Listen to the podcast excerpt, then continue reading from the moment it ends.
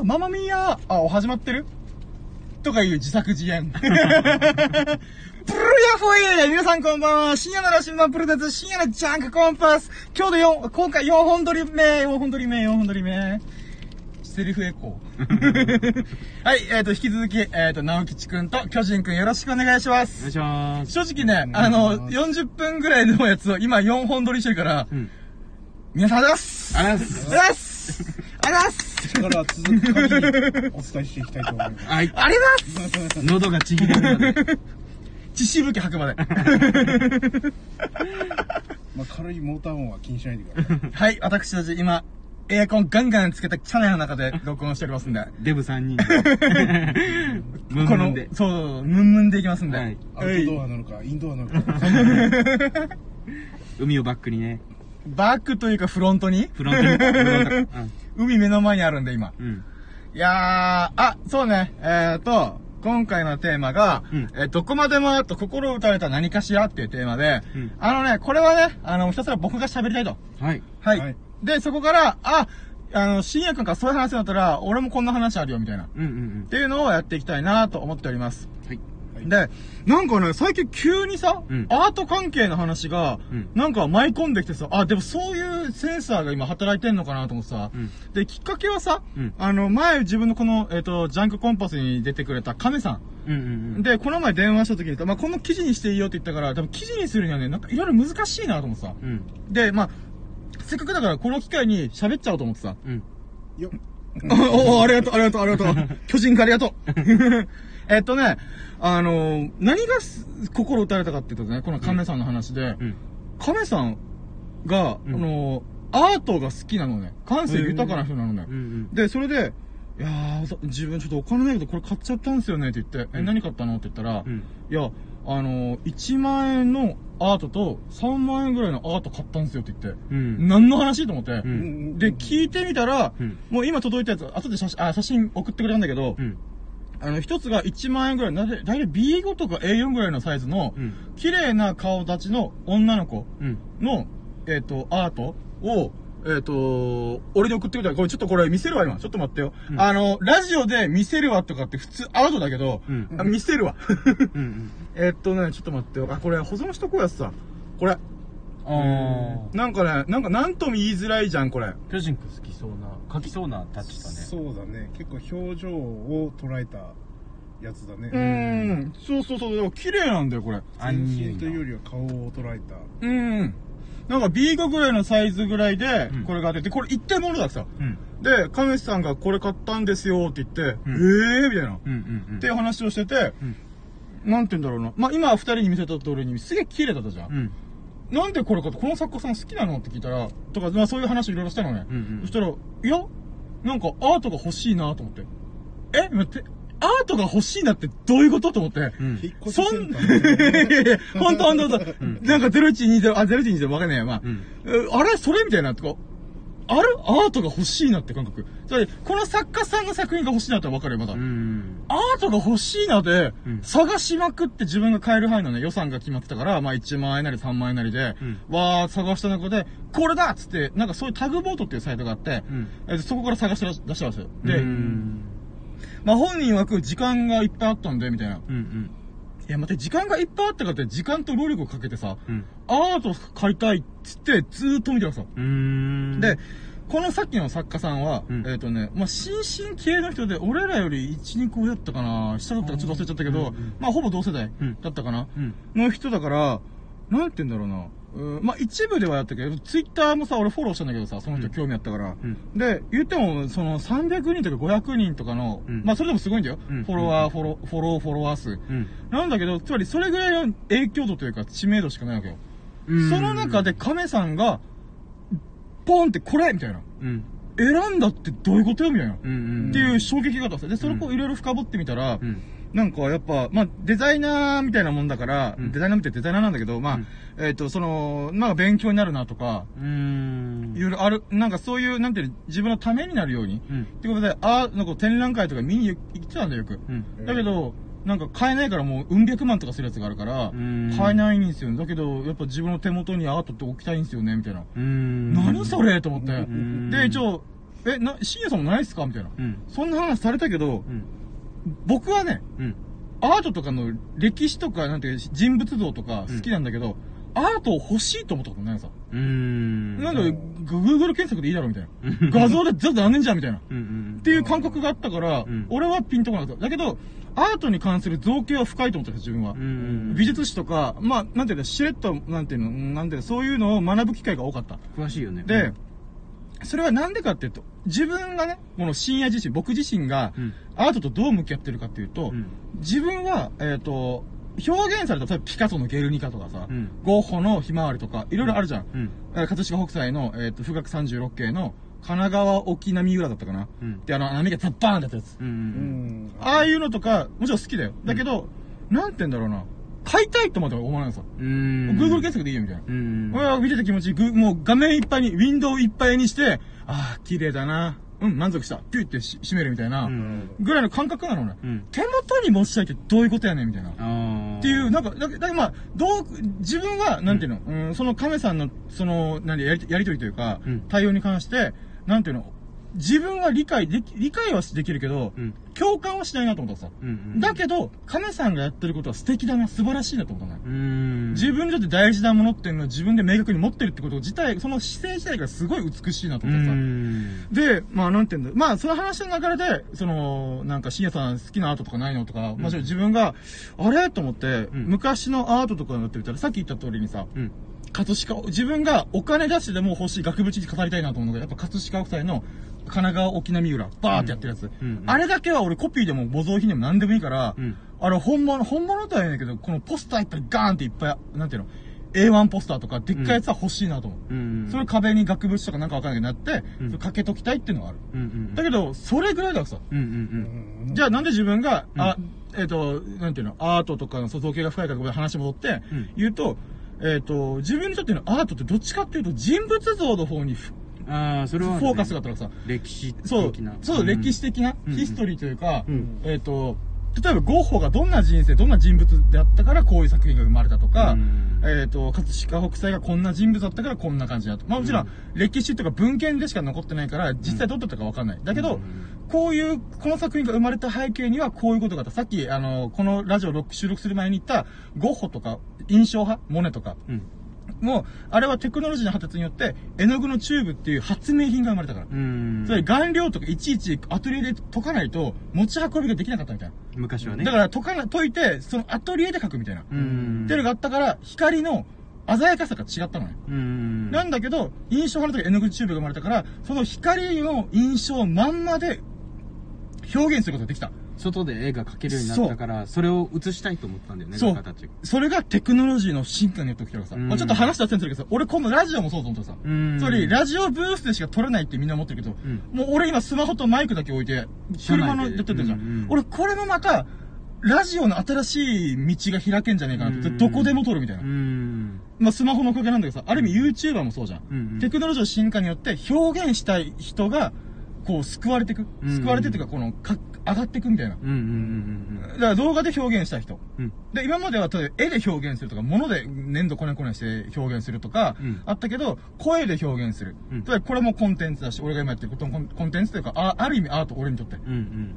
この喋りでどこまでいけるかみたいな。うん。うんうんうん。とか、この楽しい感感情でどこまで残せるかみたいな。うん。っていう風な部分が、このテクノロジーの進化によって巻き起こるなと思ってるのね。うんうんじゃあこれ話戻って、うんまあそういうところが好きなの自分。アート。うんうんアートというより、あ、美術史なんだよ、正確には。うん、そうだね。どちらかというと、で、どっちかというと自分のアートと思えるのは人間の生き様うん。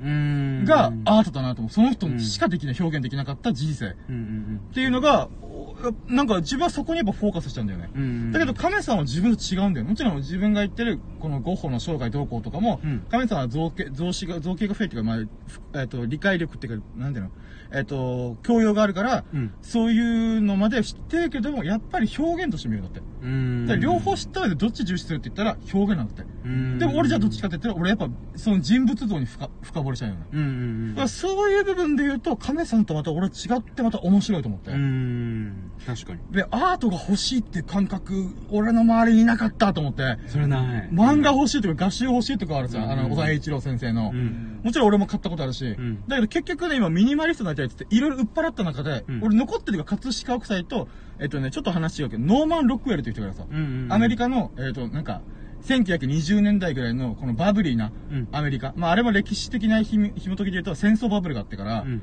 その戦争バブルのおかげで、あの、めっちゃ好好景気に沸いたのね、うんうんアメリカが。うん。だからそこの時コカコーラとか、サンタクロースとか、広告っぽい絵描く。えそうそうそうそうそうリアこの躍動感のある人、うんっていうのをね、あの、この亀さんとの会話の最中に僕、携帯スピーカーにしてさ、うんあれ、俺どん、どんな画集残してたかなみたいあな。ーこのミニマリストにすらなった俺でも、うんあの時捨てなかったやつって言ったらやっぱ葛飾北斎とノーマン・ロックウェルだったらさ。で、アルフォンス、アリフォアルフォンス・ムシャっていう人もいるさうん。うんうん。で、その人もちょっとね、ヨーロッパの、なんていうの、ファンタジーーっぽい感じで。そう、広告とか、広告ビジュアルとか作った人なのね。うんで女性とか日本の女性好きなのさ。うんうんアルフォンス・ミシャっていうのは。で、よく回顧展とかするし。うんうん。え、ノーマン・ロックウェルはね、割とされないんだよね。あ、そうなんだ。だけどみんな知ってる。うん。あ、この絵柄の人ね、みたいな。っうんうんうん。ていうのはあるんだけど、まあ自分はそういうのが、あの、ワクワクするのね。うんうん。で、じゃあ、ごめんね、ちょっと、俺もう、すげえ点々バラバラで言ってるけどさう、ん。この、じゃあ、葛飾北斎と俺ノーマンロック、こんだけアートに関して、うんいろいろ造形が自分の中で美術史とか、うん多分ね、ちゃんと学べば俺、そ、それなりの本出せんじゃねえかなと思思うぐらいうん、幅広くさ、学んでんのね。うん。ってなるときに、なんで葛飾北斎と、えっ、と、ノーマンロックウェルなんだまず、自分自身の話ね。で言うならば、やっぱ、ワンピースとかの影響がでかいわけさ。なんかね絵の中に躍動感がある。うーん。で、なんかね、葛飾北斎の構図、レイアウトの中に、なんか動きがあって、うん波の模様とかもそうじゃん。うん。で、あとは、この、長、え、なんだっけな、俯瞰だったかな？長径だったかな？この鳥が上から見てるような目線。うんうん。その時、高い高層ビルとかないから、うん想像で描くしかない。うん。で想像力豊かに、なんていうのレイアウトを構成していく。うん。と、か、あとノーマンロックだったら、あのーさっき言ったこのや、なんていうの、この子供たちがやんちゃしてる時に怒られてるとか、物語を。そう物語そうそうそうシャッと撮ったかのような絵を。そうそうそう、躍動感がある。うんうんもう今にも動き出すんちゃうみたいな。うん。うん。だから物語性を感じ、ストーリー性感じる。うんうんだから、静止画とかこう固まった絵の中にう、動きがあるのが自分楽しいんだなと思ってさ。うん。ああ。だから、アルフォンス・ミシャに関してはん、綺麗な透明ださ。あ、そうだね。カチッとした絵カチッとした透明、描くねそう。でも、ちょっと、それと違うなと思って。うんで、まあ、あとは、画集を買うほどじゃなくて、一回買って売っ払ったりとかな、あの捨てたりとかしたんだけど、モネとかが好きだからさ、うーん。印象派、うんうん光が鮮やかなやつがやっぱ好きだなと思って。うんうん。で、その中で、最近ね、俺の中で最注目、再ブレイクしてるのが、俺の中でマイブーム再ブレイク。うんわけわかんないんだけど、まあ。ん で言うならば、ゴッホやべえ。あファンゴッホやべえよ。ゴッホさんやべえよ。ファンさん、あ、なんていうか、な、名前なんだっけなんとかゴッホだっけ？ファン・ヴィンセント・ゴッホだっけ？ヴィンセント・ファン・バン・ゴッホまあまあいいや。あ。うんうん。どうでもいいや。うんうんとりあえずゴッホさんの、うんなんかね、あの、またアートとかの深掘り動画とかが、あの、山田五郎さんって YouTube を最近始めた、うんなんか、なんか、ちょびっとしてる人。うん、メガネの。ああ、そうそうそうそう、んあの人もともと講談社の編集者だったらしくて、うんうん。だけどアートに関する造形が超深いのね。で、その動画俺結構見な見まくってんのに今。うんうんで、それで、あ、すげえな、印象派と思ってさ。うん。で、もちろんこの絵画とか、この人の人物、こういう、これ描いた人がどこ、どういう人だったかっていう人物像まで掘り下げてくれるからさ。うん。で、それが結構面白くて、うんゴッホも、前からやべえなと思ってたけど、うん。最近ここに来てすごいなと思ったけど、俺が、えっと、ノートとかでさ、うんあの、イラストが描くじゃん。線画とか。うんうん。あの、うねってる感じ、まさにゴッホでさ。ああ。、俺、無意識になんとなく自分が描きたいものを描いてたけど、うんうんまだスーパーサイヤ人とか、ナルトの螺旋丸とか、うん漫画から着想を得てるけど、無意識にねうん。う。んなんだけど、この、あうねりっていうの、うん線のうねりっていうのが、あれ？元祖ゴッホなんじゃんみたいな。うん。うん。で、それを鑑みたときに、ひまわりとか、なんていうの、えっ、と、なんだか、星降るとか名前忘れちゃったけど、うん。なんかね、こう、よ、や、夜空うんうん。とか、つお月様とかに、こううねったなんか、青黒い、あ、青黒いっていうか、青白いうんうん夜景みたいな。うん。うんうん。と、か、やべえみたいな。これやばいみたいなう。ん。で、なんかね、アップにしたやつとかもあるわけさ。うん。うん。で、た時に、もう筆のタッチとか、あれ油絵なのかな？よくわかんないけど、ゴッホあんま調べてなかったから、うん。この筆の筆跡がうねってるわけさ。うん。これこれこれと思って。俺俺俺と思って。求めてたこれと思って。うんうんうねってるやつってゴッホかと思って。うんうんだからね、ちょっとそこでシンパシー買ってる感じでさう。ん親近感と思って。うん。売れてるやつイコールゴッホ。ゴッホ、うねってるやつ、ううねりを発明したのがゴッホじゃないか説。うん。つまり、葛飾北斎とかのその浮世絵的な、あれは版画だから木彫ってるけど、うんまあまあ下絵とか描いてるけど、なんで、えあれはある意味、あの量産しやすいようにとか、うんあとは、まあ、ラダヴィンチでならば、あれはグラデーション。うんうん。えっ、と、ダヴィンチのモナリザってあれ、グラデーションの究極なのよ。うん。あの、それ境目がない。アウトラインがない。うん。面で捉えてる。じゃあぬめーっとしてるよね。え、そうそうそう。で、日本画とかで言うと、アウトラインで描く。うん、漫画っぽい。浮世絵とかね。う。うんんっていうのがあるし、えっ、と、なんだっけな。で、そことまた、また違うベクトルに行ったのが、ヨーロッパで始まった、さっき絵の具のチューブで始まった印象派。うんうんだからね、ここら辺の、その、アートの、なんていうの？歴史とか文脈がめちゃんこ面白い。テクノロジー。ーと産業革命との影響してるし、うんうん。その表現とか写真が登場したことによって、ダヴィンチの、から続いた、絵が上手いやつが最高っていうのが一回途絶えたのね。うん。そっから銀でアートが始まって、絵とは何だ、アートとは何だっていうのを試行錯誤していくのよ。うん。で、最終的にもう、ピカソとか、えっ、ー、と、なんていうの、えっ、ー、と、あれよ、アメリカの一番有名なアーティスト。えっ、ー、と、奇抜な人。あの、マリリン・ボローとかやったやつ。ウォーフォル。アンディ・ウォーホル。あ、そうそう。うんアンディ・ウォーホルもあの人もアートの革命を起こした人なんだうね。ん。で、ごめんね、俺喋りたいこと喋ってんだけどさ、もう脈絡ないよ、正直。うんうん。だけど、なんだろうな、この俺が心震えるアートとか、うんなんて理解した時に、しょやべえなと思うのが、うん。価値観を壊していくっていうのがアートなんだなと思って。ロックなんだ。そう、ロック。うんこれは面白い。さっきちょっと話、あのなんてやってたけどさ、えっ、と、芸人だったらこれ面白い。うん。とか、ロッカーだったらこれロックだ、みたいな。うん。俺がやりたいことだとか、これが面白いことだ、みたいな。既成概念みたいな。すぶっ壊していく。う。うんんっていうのがアートなんじゃないかな、みたいな。うんまあ、これは中田敦彦さんが13歳からのアートっていう動画を出した時に、うん。なるほどなと思って、うん価値観を壊していくんだと。うん。で、えっ、とね、その時ね、13、え ?13 歳からアートだったかな？っていうのが6人ぐらいの美術史の中に残る、うんそのアートの歴史をぶち壊してた人たちうんがいるんだけど、これが順を追ってすごいわけさ。うん。一番やっぱ写真とカメラが登場したことが本当に歴史を変えたのね。何なんだろうってみんな画家が悩んじゃったんだろそう、悩んだった。うん。それ今まで写実的に目の前にあるものを綺麗に写すっていうものがアートだった。それを頑張るぞってみんな書いてたのに。で、そこに一番もう最高峰がモナリザとかダヴィンチうん。とかがもう最高点叩き出しちゃったから、ずっとトップに行っちゃうわけだよね。で、そこにカメラが登場したことによって、うんテクノロジーの進化だよね。うん。時に、なんかね、俺、なんか、なんかね、ここね、ごめんね、もう一回ちゃんと説明するわ。うんえっと、ダヴィンチがまず、あの時ってルネッサンス時代だった。うん。ルネッサンスって何かっていうと、えっとね、簡単に言うと、えっと、宗教画以外にもアートがあるんじゃないかって革命を起こしたの。うん。それどういうことかって、今までのヨーロッパとか海外の歴史の中では、ずっとキリスト教が強かったから、うんキリスト教的な宗教画が主だったのね。音楽とかもあれだったよね。あ、そうそうそうそう。お金出す人が宗教とかの人だから。ちょっと、位が高かったんだよね。うん、そう、貴族とかう。ん。で、そこに、まあ、ここもね、またいろんな歴史がひも、こう重なり合うのがさ、うん。そこの時に、あの、お金が価値を持ち出したわけさ。うん。で、貴族の台頭し、台貴族が台頭し始めた。うんうん。あの、ハプスブルグ家とか、うんなんだっけなえー名前忘れちゃったけど、まあそういう貴族たちがうん。台頭してきたことによって、あの、宗教画なんて別にいいんじゃねみたいな。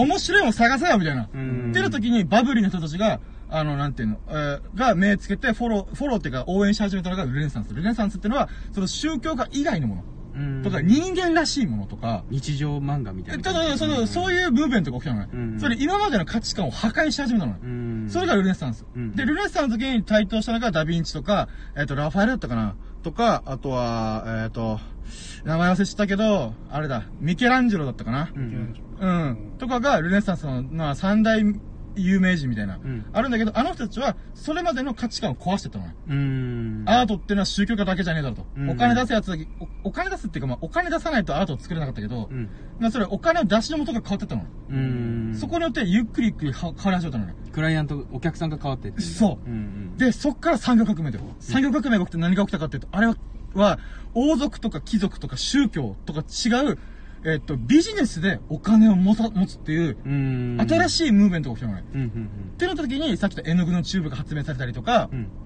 あのー、なんていうの、えっと、印象派が生まれたりとか、うんうん。っていう風に、やったんだけど、やっぱ一番の歴史を大きく変えたのはカメラの登場。うん。そこの前後でね。うん。で、カメラが登場したことで写実的に描くっていうことが意味ないんじゃんみたいな。うん。っていうことが始まったのね。つまり、うんテクノロジーの進化によって、あとお金の流れの違変わりようによって、あのまた表現が変わり始めたのよ。うん。で、まあカメラ以前以後でも大きく分かれるんだけど、うんで、そっからカメラが登場したことによって写実、つまりダダヴィンチが最高到達点出したけど、うん。その後のアートって何みたいな。っうん。うん。ていう節目に入っちゃったのね。うん。で、その時、吸ったもんだした20世紀アートの巨匠たちが6人いるさ、さっき13人の後。で、その中に、だん順を追っていくさ。うんうん一、人目が、人間の肌の色って緑色でもよくないみたいな。はいはい。紫色で、まあ、大友克洋先生のアキラの表紙みたいな。うんうんうん表紙とか裏表うんうん紙とかに、ま、真緑の鉄王みたいな。うんうん。とかあるじゃん。うん。あれも、あの、アートの歴史を振り返ると、もうすでにやられてたんだ。そう、肌色じゃなくていいよね、みたいな。うっん。ていうムーブメントがあった。そこから、何それっていうのがみんなびっくりしたのね。うん。うん。モナリザから肌色やってましたけど、みたいなう。ん。で、そこからまた違って、次がね、なんだったっけな。次がピカソだったか、ちょっとごめん、そこら辺ちょっと曖昧なんだけど、うんで、ピカソが何やったかっていうと、うん。えっ、と、一つの側面から見るのを一括でやればいいんじゃん、みたいな。うんゲルニカって言って、いろんな側面の人の顔。うん。上から見たい人、下から見たい人、横から見たい人、右左から見たい人みたいなうんのをサイコロの展開図のように一括で表現する。うん。うん。それ、静止画の中で全ての面を表現する。うん。っていうことをやった瞬間に、なんだそれみたいな。うん。考えたことなかったみたいな。うん。つまり、あれって俺たちはピカソっていう存在も知ってるし、いろんな、そのピカソのオマージュというか概念から始まったアートいっぱい見てるから当たり前だけど、あの当時のあの表現っていうのは、もう物議醸しまくった。うん。とか、あとはね、えっ、と、デュシャンの泉だったかな。うん。あの、小便器うん。のアート、あれもまたすごかった。うん。あれ、も、アートって美しくなきゃいけないの？うん。っていう価値観の破壊。トイレにサインして、あそうそうそうそうべ便器にサインして、これアートですって言い切ったら、そうアートなんだっていう。そうそうそうそう。そういう、なんかこの価値観の変容。でうん、この本の中の最後になるのがアンディ・ウォーホル。うんアンディ・ウォーホルはついに自分で作らなくてもよくないっていう、うんつまり活版印刷というか、印刷技術、スクリーン印刷とかで、あの、マリリン・モローとか、あの、なんていうの、えっ、と、デザインっていうか、キャンベル缶うん。をもぞったやつをアートとしたりとか、その当時、俺らでいうアタックとか、うん潜在のアタック、うん俺らでいう。うん。その、その時のは確かブリオだったかな。うん。そういう名前の洗洗剤メーカーと洗剤商品が、あ、洗剤ね、あのー洗う洗濯用の洗剤の箱をひたすら並べたやつ。うん。つまり、商業的なデザインがアートじゃないと誰が決めたみたいな。うん。っていう価値観の破壊を起こしたのね。うんうんまあこの本はそこら辺で終わってんだけどさ、いうん。や確かにそうだよな、みたいな。うん。アートと、こじゃあしかも商業デザインってさ、うん。産業革命以降に始まったムーブメントとかさ、うん。どういうことかっていうと、商品をみんなに売って、みんなからお金もらう。うん。っていう商売の始まり、うんうん。つまりお金の出入り口が企業に完璧に変わり始めたさ、うんさっき言った国家とか宗教とかうん貴族ではなく、ビジネス、企業うん。っていうところからお金の出入りが変わったわけさ。うんうんそこの究極点が商業デザイン。うん。うんで、そこを、そこが商業的でデデザインだからといって、心震わせるものみたいな。あ、でね、なんて言うんだろうな。えっ、と、なんだろうな。ちょっとブリオっていうのが、一番売れてる洗剤だったわけだ、当時。うん。って考えたら、一番みんながめ、俺らでカップヌードル。うんうん。カップヌードルがアートじゃないって誰が決めたみたいな。うん。みんな目に触れてんじゃんみたいな。うんうん。気持ちよく買ってんじゃんみたいな。うん。いいじゃんみたいな。うんとか、なんかそういう価値観の破壊がバチボコボコボコボコされてたのね。うんうん。で、そ最近、そのアートの中で言われてるのが、その動画のオチでは、あのーゲームのデザインもアートなんじゃないみたいな。だからパックマンのやつが、あのーその美術館、有名な美術館に所蔵されたわけさ。うんうん。それゲームのこのでっかい据え置き機。うん。あの、ゲームセンターとかにあるやつ。んあれが置かれた時また物議を起こしたわけさ。うん。これがアートなのかよみたいな、うんいう頭の中でたち言ったけど、その担当した人は、これはアートです、みたいな。うん。ゲームもアートなんです。うん。っていうことを言って、なるほどな、みたいな。うんうん。ってなるとさ、俺はさ、アートってやっぱ面白いなと、人間の価値観の変容を表してるの変わりようん。うん。う。だあと、なんかね、その表面、表現っていうのはある意味上積みなんだよね。うんうん。なんだけど、その裏には、ちゃんと文文脈というか歴史の文脈を遡れば、なるほどなと。うん。この、なんか納得できるぐらいの、なんかこの価値観の変わり目があるんだよね。生まれるべくして生生まれるべくして生まれた、本当に。まあ、そ、生まれてなかったとしても、うんその後、誰かがそう表現せざるを得なかったよううな、ん、だと思う、俺は。な振りがちゃんとあるっていう。うんそうそうそうそううんだから、その、ゴッホの、最近俺ゴッホがハマってるから、ゴッホの時代は印象派だったけど、その後に、あれなんだよね、あのー、江戸幕府が、えっ、とね、えっ、と、変わったのね。うん明治に。明治、明治、えっ、と、明治の、明治時代に変わったのね。その時に、この鎖国を解いて、外に出るみたいな。うんうんとかも始まったから、ジャポニズム運動がヨーロッパで起きたのね。うん。つまり日本の浮世、日本のガラパゴスの中で発達した浮世絵っていうアウトラインのアートが、向こうに立った時に衝撃食らわせたのう。ん。それは今まで、なんていうの？まあ、そこもまた歴史の文脈の不思議さなんだよね。うん。向こうヨーロッパではダヴィンチが、これが最強ですよ、みたいな。うんその面でグラデーションで、こう、モナリザの輪郭を、アウトラインを消し去った。うん。ぼかしぼかのしで。癖して、極東では、アウトラインバリバリやんみたいな。しかも鎖国してね、そうそう、勝手に。ガラパゴス化して、え、日本人ってこんなのっぺりして顔してんのみたいな。うんなんかこの浮世絵のさ、歌丸みたいな、なんかこう、なんかこう、ぐにゃーんとしてる。え、同じ人間みたいな。うん。って思うじゃん。うん。パッと見。だけどそんなことないじゃん。あれデフォルメ化さしまくった表現なわけじゃん。遠近法とかもおかしいもんね。もうおかしいおかしい。全部同じだもん。だから、そういうのが、なんて言うんだろうな。面白いと思っちゃうんだよね。うんでさっきの話戻るけど、俺はアートの文脈とか歴史がすごいアートだと思うのよ。うん。人間を表してると思う。うん。うん。表現じゃなくてね。うんうん表現はもちろんすごい素敵なものとか心を打つものあるんだけど、やっぱり俺が惹かれ、心惹かれるのは、文脈。どういう人がいて、どういう歴史の流れがあって。っていうのがね、もう、なんて言うんだろうな。この話すら俺アートと思ってるからね、自分で。その作品を通したバックボーンうーん、なんかね、そういうのがあるなぁと思ってさ。だからね、まあ、そういう意味では、やっぱね、一番今熱いなぁと思うのがさ、うんゴッホだよね。うんゴッホの人生、おかしいもん、あの人。あ人生で一点しか言われてないのに、ひたすら書き続けたとかう、ん。耳切ったりとかう、ん。なんか銃殺さ、銃殺、自殺したのか他殺されたのかちょっとわかんないけどう、ん。なんかそういう人物像もその山田五郎さんの YouTube でいろいろ紹介されてたわけよ。うん。だからそれがね、面白いなぁと思ったよ。うん。うん。なんかね、そんな話をしたかった。だけ。なるほどねで、それでさっきクッキーの話したじゃん。うん。あの、野生爆弾の。うん。クーちゃん。うん。あの人もね、俺は、うーん、なんだろうな。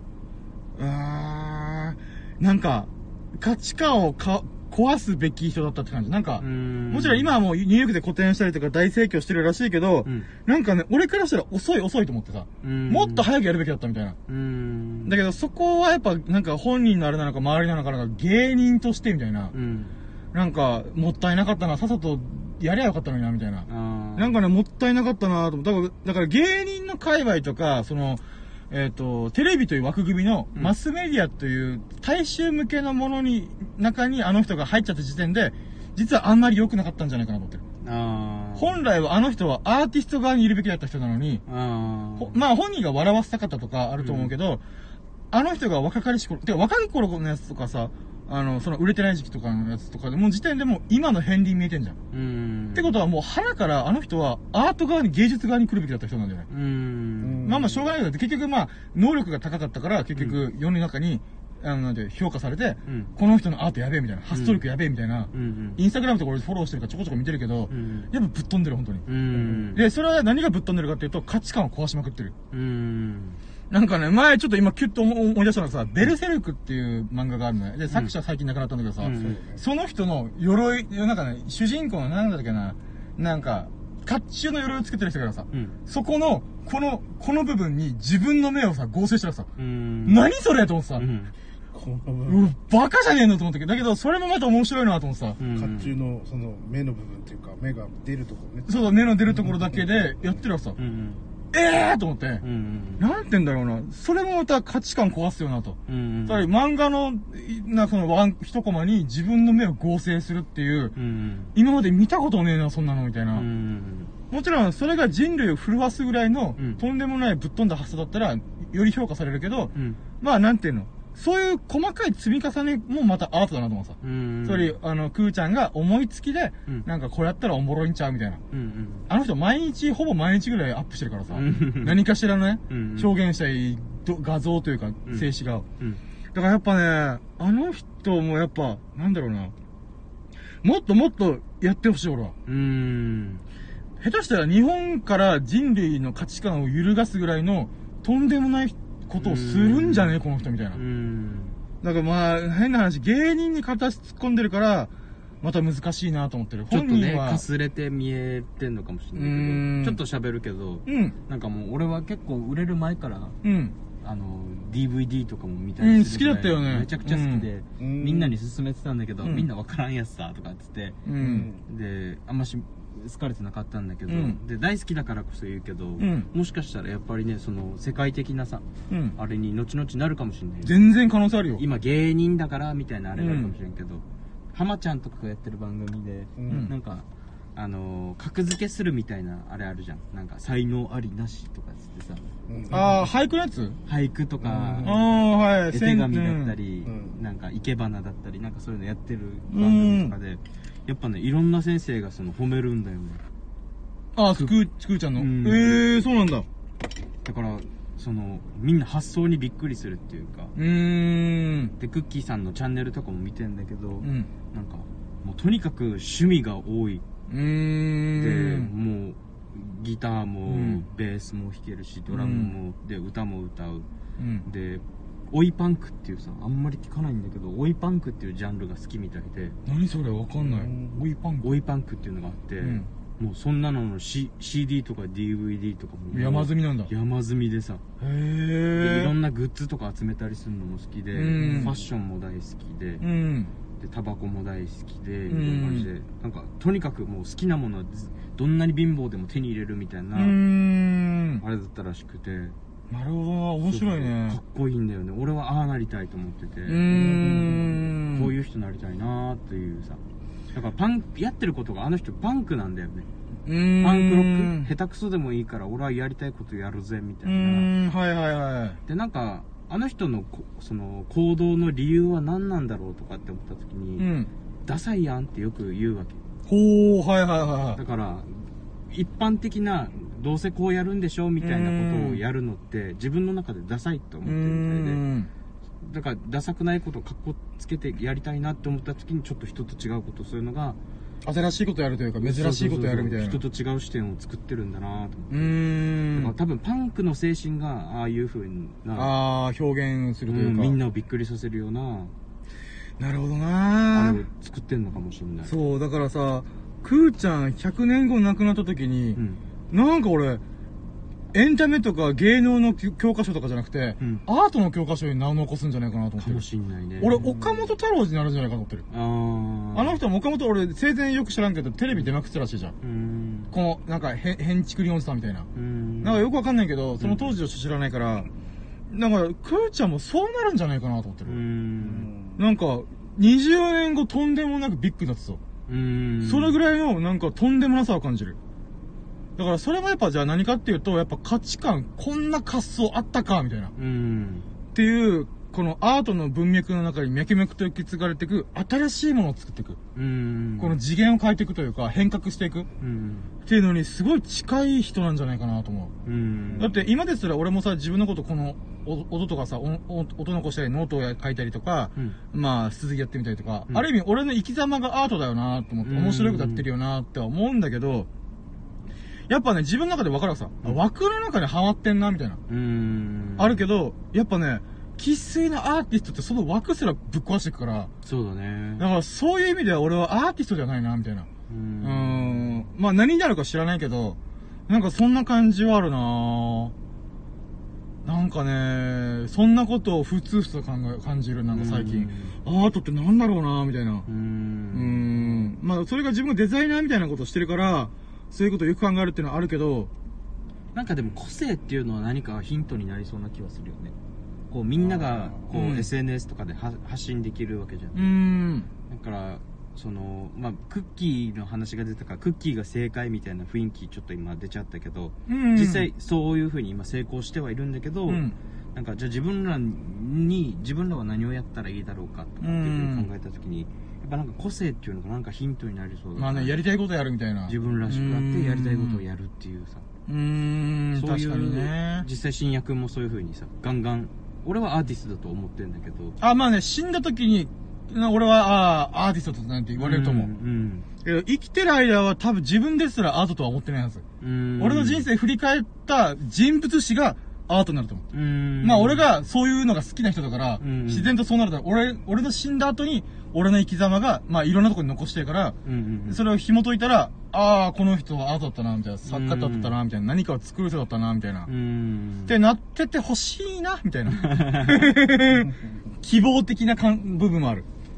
今ね、車とかも全部ね、型が似ててさ、ああ、はいはいはい。携帯とかだって、もうみんな iPhone かスマホかで、うんもううん雰囲気が似てるっていうか、うんだからこうカバーだったりとかで、うん。こう個性をさ、みんな、自分らしさをそこに乗せていくじゃないああ、はいはいはい。スマホケースをうん変えてとか、あるね、あるね。車をどういう風に雰囲気変えてとか、うん。そうなった時にやっぱりこうみんながみんな同じものに乗って同じものを持ってとかってなった時に、ちょっとやっぱみんな変じゃない具合の感じでダサくないかっこ悪くない変人に思われないいぐらいの感じで個性っていうのを出していきたいと思うんだようーん。単純に「おかっこいいね服」とか「うん何そのケース」とか言われたいじゃん、う。うんんだからもう普通の何？大手が売っているうん。車大手が売っているスマホケースとかじゃ、うんもうちょっと満足できないというか、ああ、はいはいはいはい。みんなに無視されるっていうかそれでうも、ん。知らねえしみたいな、うーん。何それっていうのはうん。なんかこう引っかかる？うーんそこになんかアートが生まれそうなそうだね。確かにな。そこに今自分らもいるのかもしんないなみたいな。うーん。だからね、なんかね、自分まあ、創価学会とかで宗教やってんじゃん。うん。で、宗教のとか信仰、何かを信じるっていうのが、自分の中で、まあ、人の営みっていうのが自分の中でキーワードなのね。うんじゅ人が生きていく様とか人生とかを、自分の言葉では人の営みって呼んでるのね。うん。で、さっき言った宗教とか信仰ってのが、まあ自分仏教信仰したけど、なんていうの？やっぱ歴史紐解いても紐解いても、奥深くまでたどり着けないのさ。うんなんでそういう発想したのみたいな。うんまあだから、えっと、多分生と死とかを、宗教とか信仰って一番見つめてる分野分野の一つだから、うんえっと、なんていうの？まあ、最古の人の営みだなと思ってる。それ最も古い営みうんだから例えばネアンデルタール人が原人の時代とかでも、この亡くなった自分たちの部族の中の一人を、あ土葬する、土に埋めるときに花を手向けたりとか、うんうん。そういう風習があったみたいな。うんうんで、それはなんか遺跡あ化石とか見てればわかるらしいのくさ。うんっていうのと同じように、その時にさ、壁画あんじゃん。うん。原人がさ、うん。なんか鹿描いたり、なんかいろいろやってて、人を丸とか図形で描いたりとかさ、うん。なんか知らんけど、アートも最古の人の、人の営みの一つなんじゃないかなと思ってる。うん。なんかねね。ね、昔、なんか知らんけど、なんて言うんだろうな。表現したくなるんだろうね。脳みその、どういう進化たとって知らんけどさ。うん宗教とか信仰が生まれるのは分かりやすいけどさ。あの、まあ、ホモサピエンス電子って本を読んだ時に、うんあの、フィクション。うん人間は曲を信じる力があるんだと。うん例えば宗教、国家、えっ、と、企業、えっ、と、お金うんとか、って、実物ないじゃん。うんうん企業って、例えば、なんか、いや、この会社の丸、会社に怒られるかもとか言うけどさ、会社って誰みたいな。うん社長？それとも部長？うんそれとも係長みたいなう。ん誰のこと言ってんのみたいな。うだんから企業というものは存在しないんだよね。うん会社はある。企業のビルはある。うん会社の役員はいる。社長はいる。だけど、この会社という存在に対して人格化してんだよ。擬人化してんだよね、みんなう。んで取引先の人に怒られるかもって、誰に怒られるのみたいな。うん正確には取引先の〇〇部長だろみたいなう。んだけど、大体なんとなくみんなふわっと、吉本工業かとかう、んふわっとすんじゃん。うんあれって、存在もしないものに擬人化を起こしてんだよね。うんだからそこら辺の能力が宗教とか最古の営みに始まったと思うんだけどさ、うんアートは何が起きたんだと思うさ？うんどういう化学反応を起こしたんだこいつらみたいな。うんそれがね、また不思議なんだよなと思ってさ。うんその時に、例えば壁画描く人たちが、何を思ってやったんだろうなと思ってさ。うん何かを残したかったのかみたいな。なんかさちょっとあれだけど、さっきのうん。配信でさうん。あのシャグ？タバコの話したうじゃん、ん、したね。でそれでちょっと出たけどさ、うんそのたしなむっていうので言ったらアートをたしなむって言うかあ、もしれない確かに嗜好品の一種にはちょっと感動されるかもね。うんああ、確かにアートも嗜好品だね。もしかしたらうん。必要なかったのかもしれんけど、うん壁画とかそういうことやらんくてもよかったのかもしれんけど、なんか暇だったんだろうね 狩り終わって、今日はもう豊作じゃ豊作っていうか、いっぱい飯あるわ。暇だなみたいな。うんであ砂にさ棒とかで書いてうんなんかそれ面白くね？っつって、うん。あ、狩りの様子が聞かせてよ、父ちゃんみたいな。でえーこんなでっかい象がいてさ、みたいな。こんなでっかいんだぞとか言って ちょっ。と明らかに嘘なでかさの像とか書いて、で、俺らこんぐらいでさ、みたいな。それが神話となってってあー、はいはいはい。これは伝説だうちの父ちゃんはすごかったんだとかう言って。壁に残そうぜとか言ってってあー、かもね、その、虚構を信じる力から、アートが発達したのかもね。かもしれないね。それ宗教とか、その、すえっ、ー今でも普通に、なんていうの、い息づいてるから、ただ名前名前方とか形を変えてるだけで、うん。なんて言うんだろうな、それを保管するためでもアートって発達したのかな。だから宗教画とか行くあれじゃん。うんうん。あれもやっぱその側面があったのかなって、フィクション、虚構を、うん。えー信じさせたいというよりリアルにそう、リアルにイメージ感してもらうために発達したのかななんかそこもまた不思議なんだよね。うんこのアート、表現。っていううん壁画、壁画なんかいい着眼点だな。今話しててめっちゃ面白いなと思った。うんうん壁画はなぜ生まれたんだみたいな。で、ちょっと今、そのさっきのフィクションを保管するための、うんリアリティを持ってイマジンさせてもらうための、えっ、と、アートうんうんがあったんじゃないかってあったけど、俺もう一個の側面でちょっと今ふと思いついたのがさ、うん残すっていうのが、なんかキーワードになる気がしてるわけさ。ああそうだね保存というか。そう、文字とかももともと象形文字が図形から始まってるからねうん。絵から始まる。漢字とかもそうだし、んあのー、くさび型文字ってメソポタミア文明とかにあるやつとかも、あ、てか、エジプトか、わかりやすくエジプト。うんエジプトの壁画とかでなんか、えっ、と、絵が並ぶことによって、それが意味として通じるみたいな。うんっていうものもあったりするから、なんか、例えば狩りの方法をうん残しときたいな、みたいな。あの象をな、音、殺すためにはな、あのー、ごめんね、さっきから俺すげえバイオレンスなこと言ってるわ。うんまあいいや。うんこの狩り、しと仕留めるためには、うん例えば、なんていうの、まずは足をやるんだ、みたいな。うん足をやった後に、鼻行くんだよ、鼻、みたいな。うんで、ここで意外と思うけど、尻尾行くんだよ、みたいな。尻尾みたいな。うんなんかわかんないけど、そういう伝達手段としてうん、後世に残す意味で、アートっていうのが、それ、図形？うん。絵を残すっていうのがあったのかなと思ってさ。う。ん。わかんないけどね、想像だけど、なんかなんか一理ありそうな気しない？今の。あるある。うーん。だからまあいろんな要因があって、その、ひ絵というか表現、うん。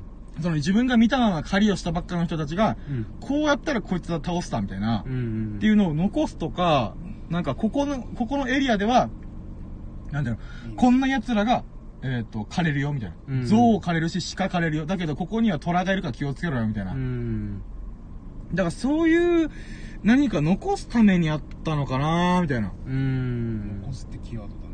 うん、なんかそんな気がするんだよな中国とかでさ、うん王様のお墓でさ、うん、ものすごい、まあ、一瞬見たらホラーだけど、うん。あの、兵士の、なんか像とかを一あ緒に、はいはいはい、あるねあるね。そうするじゃんあれも、その王様のどれくらいすごかったとか、あー、うん残しときたかった、みたいな。そうそう、偉かったかっていうのを残したいかゆえに、作ったんだよね。はいはいはいはい。あー、そうだね。じゃあやっぱキーワードになるのアートの文脈というか、その宗教的な側面を保管するフィクションをとか虚構を保管するっていう意味と、あとは、あのー残す。うん文、文章というか、まあ文字の始まりが絵だから、だからそういう二つの側面が相まって、その、宗教信仰と、えっ、と、文字うんが、なんていうの、み、絡み合って残ってったのかな。うんだからうーん、そうだね。何かを残すとか、まあそうだね。そのフィクションのリアリティを増すためにアートで保管していくうんっていうのがあるのかもしれないね。うんあー、なるほどね。そして、なんか入っては抜けてを繰り返して、今、5人入って0人でございます。ウィッスあおはようございますって入ってたんだもう私たちコンテンツを発信することに必死になりまして。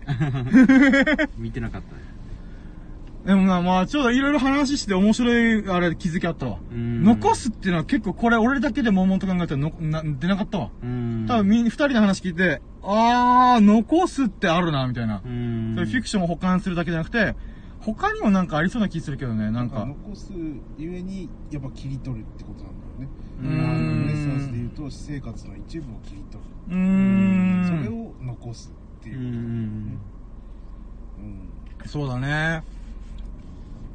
だからまあ、なんだろうね。例えばさ、うん。未来どうなるのか、今過去の話が歴史の文脈があって、うん。ここまで深掘ったら多分ね、未来のことをちょっと多少予測できるかなと思うんだけどさ、うん。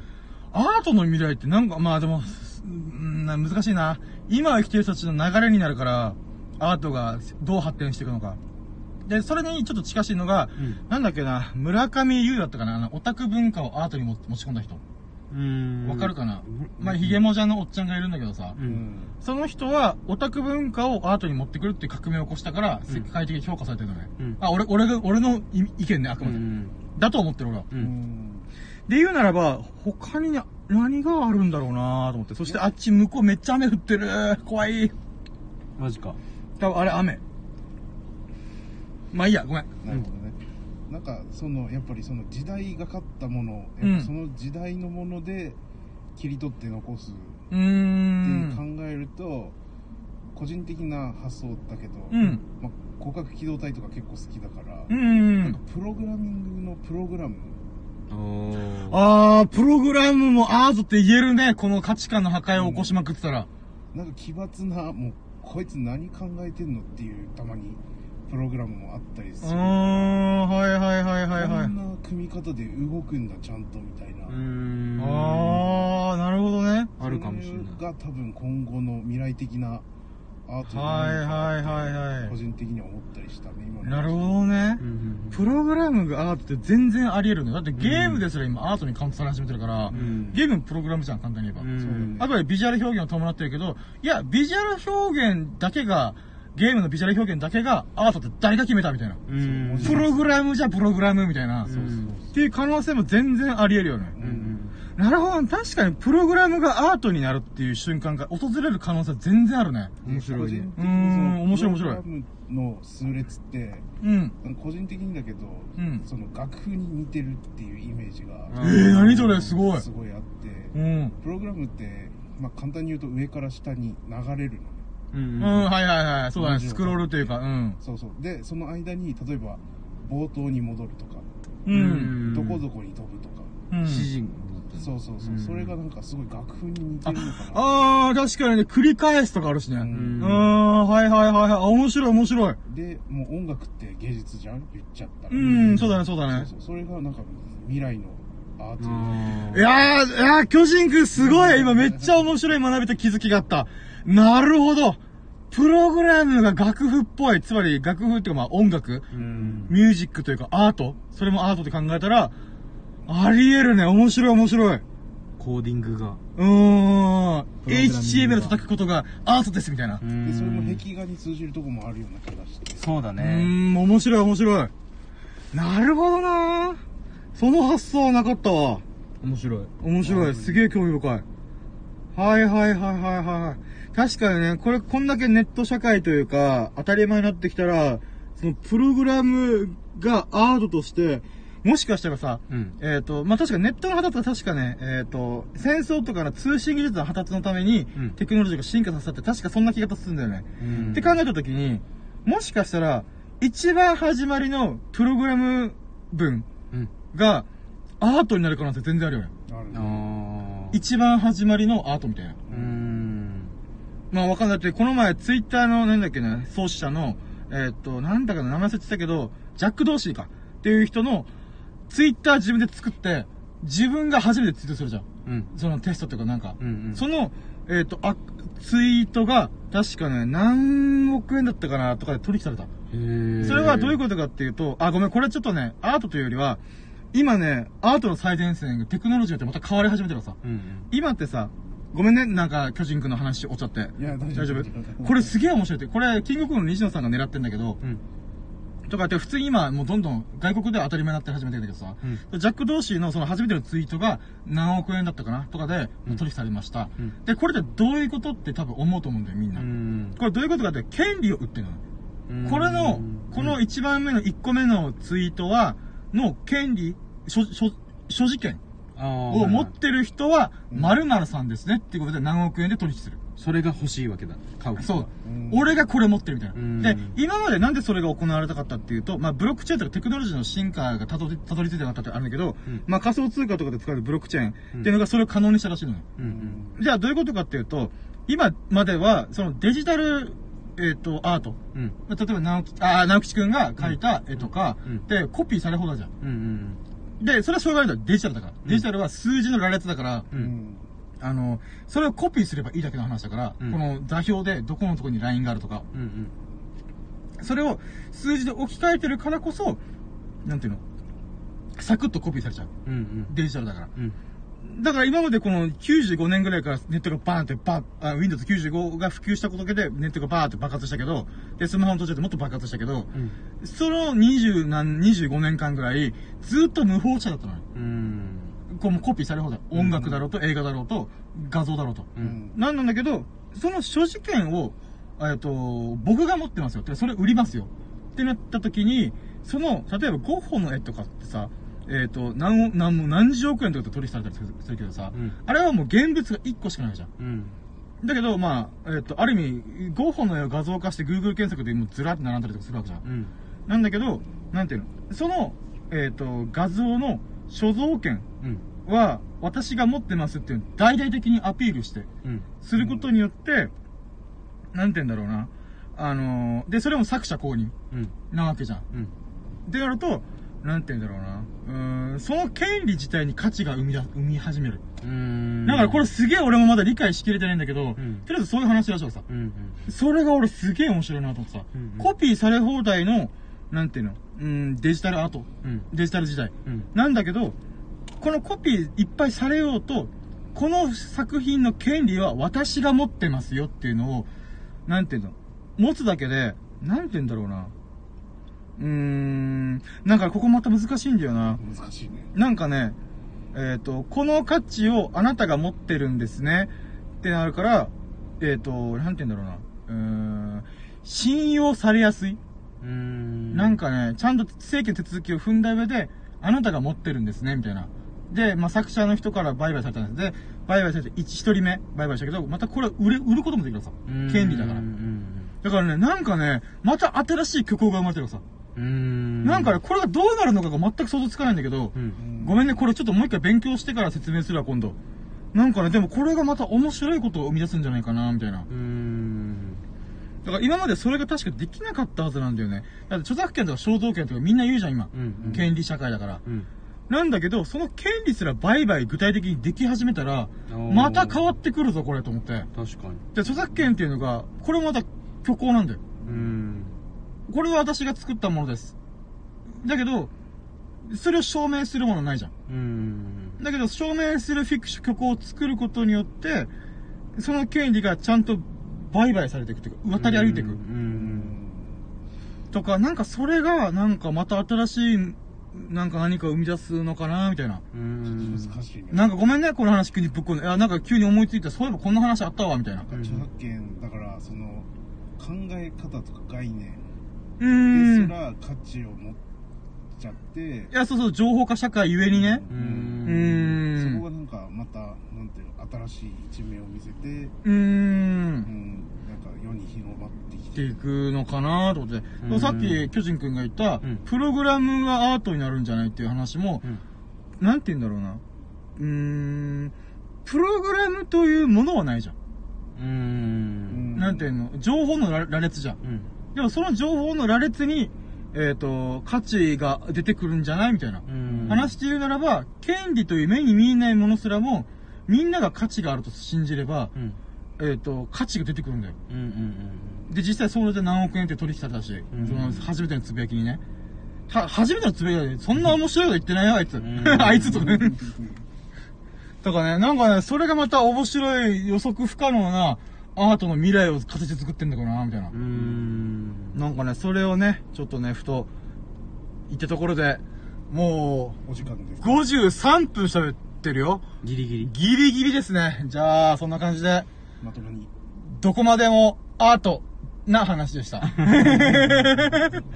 わかる？このカッコ閉じしてるのは、これで締めればいいだろ、みたいな。決まり文句。決まり文句、決まり文句。はい、ということで、えっ、と、お聞きいただき本当にありがとうございました。私たちの雑談にお付き合いしていただき本当にね、お二人には感謝でございます。いやー、おはようございます。4本撮りだぜ !3、4時間ぶっ通しだぜ明るくなっちゃったね。いやー、さすがですよ。ありがとうございます。終了